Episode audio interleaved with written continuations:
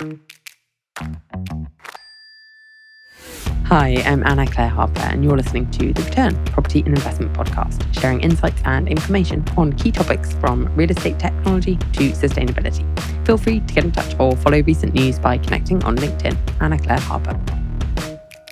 Hi, and welcome to The Return Property and Investment Podcast. I'm Anna, and I'm delighted to be joined all over again by Damien Fogg, who is the CIO of SPI Capital, also an experienced building surveyor and investor, former lettings agent, financial advisor, and mortgage broker, and a successful author. Just published his second bestseller with me. My second bestseller, too, on Amazon. Kind of on a roll, aren't we? Yeah. Did we plug it enough last time? Not sure. So welcome, Damien. Thanks I mean, for joining. clearly we did because we're a bestseller. So thanks for everyone who bought it. Oh, yeah. So you're becoming a bit of a regular. Can't seem to get rid of you. But and why would you want to? why would I want to? Well, we're going to talk about something that's quite topical in the market and also topical for us in the work we do with our clients, which is fear and greed in the context of pricing. So basically, it's all about price negotiation because value, well, you can define what value is according to RICS. So according to the? RSCS, it is, and I'm going to read it for you to make sure I get it right. The estimated amount for which an asset or liability should exchange on the valuation date between a willing buyer and a willing seller in an arm's length transaction after proper marketing and where the parties had each acted knowledgeably, prudently, and without compulsion. So there you go. It's basically what someone is willing to pay and also sell at. When they can come to an agreement, that's the price, the value, even, not the price. Well, it's actually both at that point. Yeah. So it's kind of interesting in the context of two things, I think. One is the general house price level that has risen significantly over the last year or so. So, in, I mean, the peak was about 13% house price growth annually, which was in the summer. Currently, I think latest statistics from well, a couple of weeks ago were 10% growth, quite significant. And there's a lot of bids, there's a lot of reports of home buyers having to bid over the asking price to get a deal agreed. So this is kind of happening at scale because of demand and supply, and it's just basically economics. But also because asking price isn't necessarily a reflection of true value, there's also this hugely emotional dimension to property, which even more so if it's your own home, where if you fall in love with something, you don't really mind if you have to pay a little bit more. You're still willing to pay it. You're not as price sensitive, but it's kind of the same with getting deals done as well, because people have emotional drivers there. So that's kind of the general thing, trend that's happening, which is people bidding more than necessarily asking prices were and bidding up prices generally. What about in the context of like the individual granular deal? Because I kind of want to talk about like negotiation and how you handle that. So, what are the kind of things that can happen in that context, Damien, and that we've seen in the last couple of weeks with deals we've been agreeing with clients? I think for a lot of people, obviously buying a house is one of the most expensive purchases you'll ever make. And it's not something people do on a regular basis. So it's it's not really something we have much practice at Mhm. generally as people. Now, obviously, because we kind of do it for a living, so we probably have a bit more experience of negotiating and buying properties. So at the moment, we're sort of going through a handful of transactions. And I mean, fundamentally, you have got someone with something they want to sell and somebody with money that they want to spend to buy that thing. So it kind of feels like you're inevitably going to reach a conclusion that suits all parties. And it's just how you can get to that point in the most efficient way without basically annoying one party more than the other. So the person selling it wants to get the absolute maximum price they possibly can. The person buying it wants to pay the littlest. Least, maybe? That probably would have been a better word, yeah. Either works. Yeah, the littlest. Only one of them in English. Yeah. yeah, whatever. But the person buying wants to pay the least amount possible for it. And you've just got to try and bridge that gap between the two people and find a price you're happy with. And I think that's where we kind of came up with this fear and greed thing. It's the fear of missing out on not acquiring the asset Mm. That drives people to bid up the price, whether it's at an auction, whether it's at best and final offer stage. So we've got one at the moment that kind of went through best and final offer. It's always a, difficult one that because you don't know how many other people you're competing with, you don't know what level they're bidding at, you don't know if your existing first bid was actually the best one and should be left as it was. Equally, you don't know if you need to go to full asking price or above asking price. So it's a very or even difficult to one. your maximum. Because I think Exactly, thing is you should always have a maximum price that you're willing to pay based on the numbers. If you're an investor, you've got your target. Let's say it's a yield target or a forecast return target, and you are willing to pay up to the point where you believe that point is. So let's say it's I don't know five hundred thousand pounds that you reckon you can make your return that you are targeting. You're willing to pay up to that, but if your starting bid was four fifty, and you're told to go to best and final. Well, do you go to 475? Do you go to 500? Do you go straight to your best and final? Is the other side just using the best and final Mm. as a tactic to try and get Mm. you to bid right up to your maximum? And there may not be anybody else bidding against you. Mm. Or is there genuinely several people chasing the same deal? And so the vendor, the person selling it, the agent, whoever's dealing with it, doesn't want to have to go through the backwards and forwards of several people and, okay, can you go up a little bit more? Uh, now, can you match it and go up a little bit more? So is it genuinely a good tactic? I think from a seller's perspective, it's quite a good tactic. Mm. I think personally, and this is because I'm a little bit childish, I, when I'm told to go to best and final, I tend to leave my bid at exactly where it was Mm. purely on the basis of I know I've usually got a handful of other deals that would meet my criteria, so I don't get too emotionally attached to any one deal.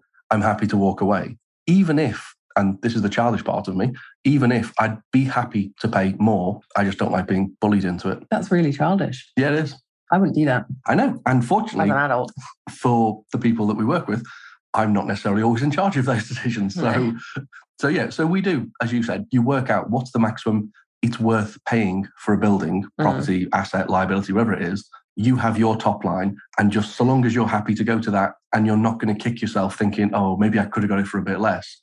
Yeah. What matters is you got it for a price you're comfortable paying. And you basically have to trade off the fear of missing out on the deal with the fear of not necessarily getting the very, very best price and all of that. And to me, the decision on this and how you act is entirely dependent on your situation and your goals. For example, if you really want to have invested within, you want to have allocated your capital within the next week, let's say, and you've got this offer and you're asked to go to best and final, the sensible thing is to go up to your maximum bid because you don't have much time to find an alternative. Whereas if you've got the next year to find a deal, then just like you said, stay where you are and you may not get it, but you've got time to identify a better deal. And I think a lot of it is the timing element is something that get, get- that's where there's an emotional element to it as well, because you feel like you're missing out, whether it's you always feel like you're missing out. There's always an element of fear in that. And I guess in the RICS definitions, that's the part of acting without compulsion.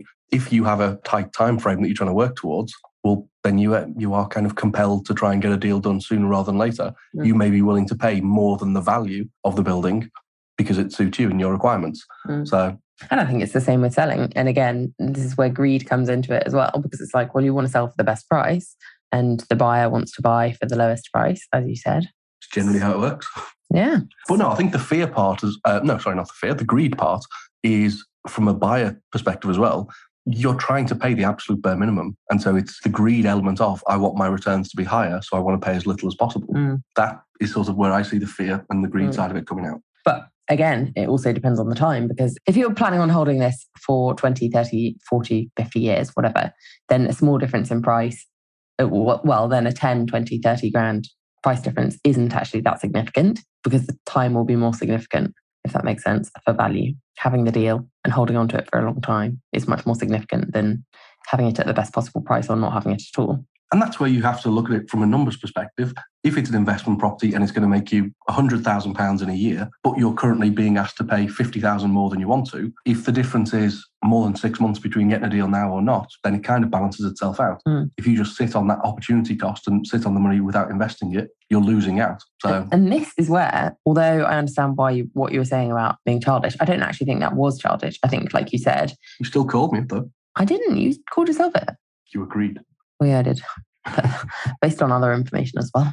So, yeah, I don't think it's being childish to refuse to increase your bid when you're asked for best and final. I think it's very sensible if you've got other deals and part of your strategy is you want to absolutely maximize the value at that point of that deal, i.e., your return on equity, and you'd rather not be making a return because you've got your, let's say, you've got your capital in something that's making a decent rate of return, liquid investment that you're going to pull it out of and buy property, you're already making a return, you're just trying to improve it. If you've got that kind of minimum target in that kind of situation, I don't think there's any problem with just walking away from a deal. But if you do have a time pressure, then it makes a lot of sense to go to your maximum bid or go towards it. So let's talk through the possibilities then in terms of what are the risks and costs of choosing one option versus the other when you're in a negotiation situation like that and you're asked to either put your best and final bid in or go above the asking price, basically. What are your possible routes and what are the pros and cons? So let's say asking price is a million, you've offered 900,000, they've asked you to go to best and final. So is this the situation we're in now? Yeah, I think so. Okay. And so we're weighing up what you could do at Yeah, that your options and Okay. what the pros and cons of each one. So you could, as I said before, just say, nah, my best and final is what I've already offered. It's 900,000, take it or leave it. hmm Pros, cons? Pros, you're going to, well, presumably you've offered that price for a reason. So it makes sense to you at that level. Whether that's your maximum bid or not is another question. But you're comfortable paying 900,000 for it. You know, if you don't get this one, there'll be other ones that you can go and buy. So it's not like it's the only deal in the world. That's kind of the pro, put you in a very strong bargaining position. If there is genuinely nobody else bidding against you, and it's just a tactic that the agents and vendors are using, you kind of call their bluff. And so you could potentially get it for the 900,000 that you've bid.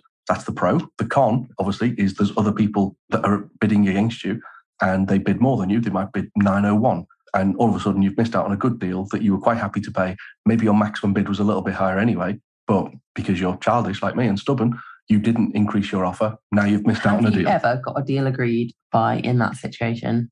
Yes. Just refusing to up my bid. Hmm. Yeah. Oh, interesting. Because they, the agents, I mean, obviously, I don't know for certain because you never would find out. And that's kind of a good thing and kind of a bad thing. But it turns out there wasn't anybody really bidding against me. Or if they were, they were bidding lower than me anyway. So it was just a tactic that the agent used to try and get everybody to up their price. Hmm. So yeah, it worked in my favor at that time. Mhm. To be fair, it's not happened much. It's happened twice. Okay. So take that however you want. The other option is you figure out what your best price is. So let's say in this case it's 950 and you just say, well, okay, I was happy. It makes sense on paper at me for me at 950. So I'll bid that. You now know you've paid the absolute max or you've offered the absolute max you're willing to pay for it. So the pro there is you've put your best foot forward. You couldn't have done any more. You could have offered bid more, but maybe you couldn't afford it, or maybe it just doesn't stack up at that level for you.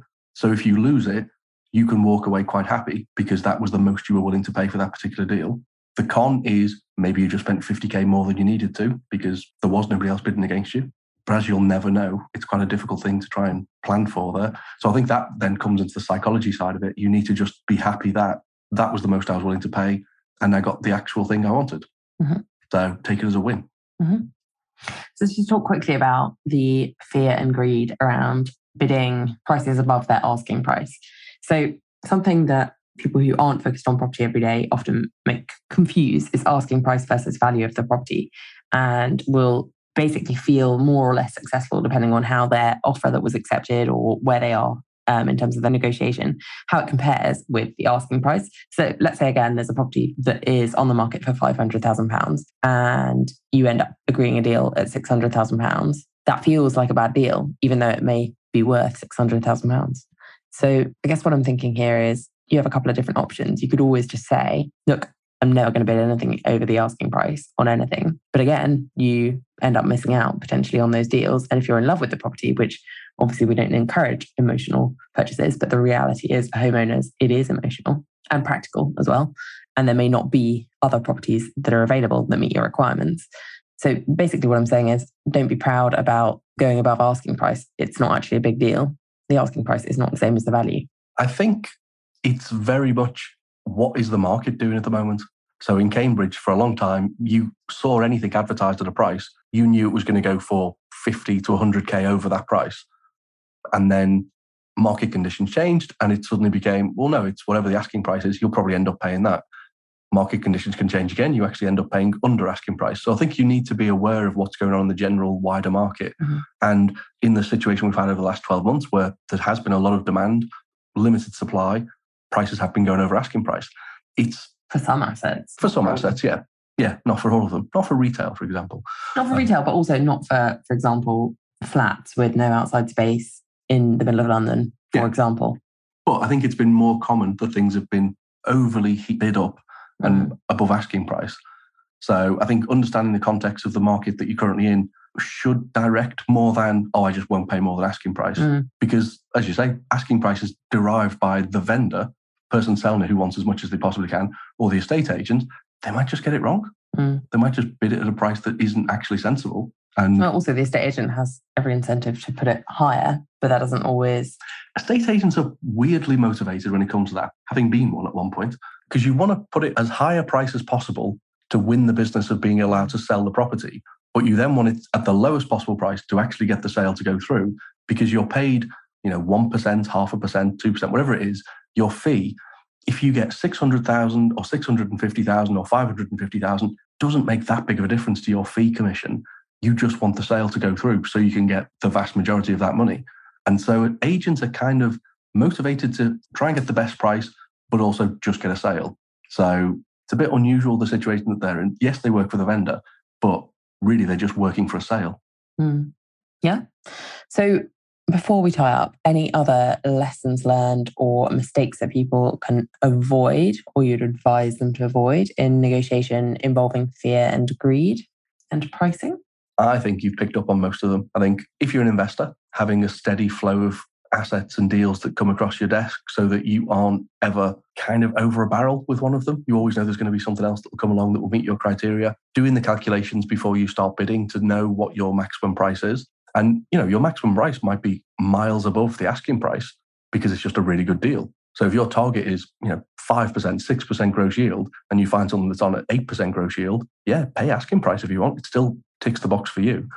So I think, yeah, just try and be less emotional about the whole thing have a number that works for you in your head and accept that sometimes you'll pay more than you probably had to, other times you'll pay less than you wanted to. It kind of all comes out in the wash eventually. There is no perfect deal. There isn't. Okay, thanks. So, if listeners want to find out more about you, they can go to spi.capital. I can answer that one myself. I was going to ask you. If they want to follow what you're up to, what's the best way for them to do that? Buy the book buy the book. That's always a good start. Um, well, now that we're bestsellers. I made a bit.ly link. So if anyone wants a quick way to access that, I think it's a bit.ly slash property legacy. Lee L E. No, bit.ly. Bit.ly. Okay, just making sure you oh. clarified for people. Okay, I see. I see. Trying to be helpful. I see. You just weren't expecting that. Healthy, no, definitely not. Okay. Anything else? Thanks for joining. Thanks for having me. All right. Bye. Thanks for listening to The Return. If you enjoyed this episode, please leave a review as this really helps other people to find the podcast.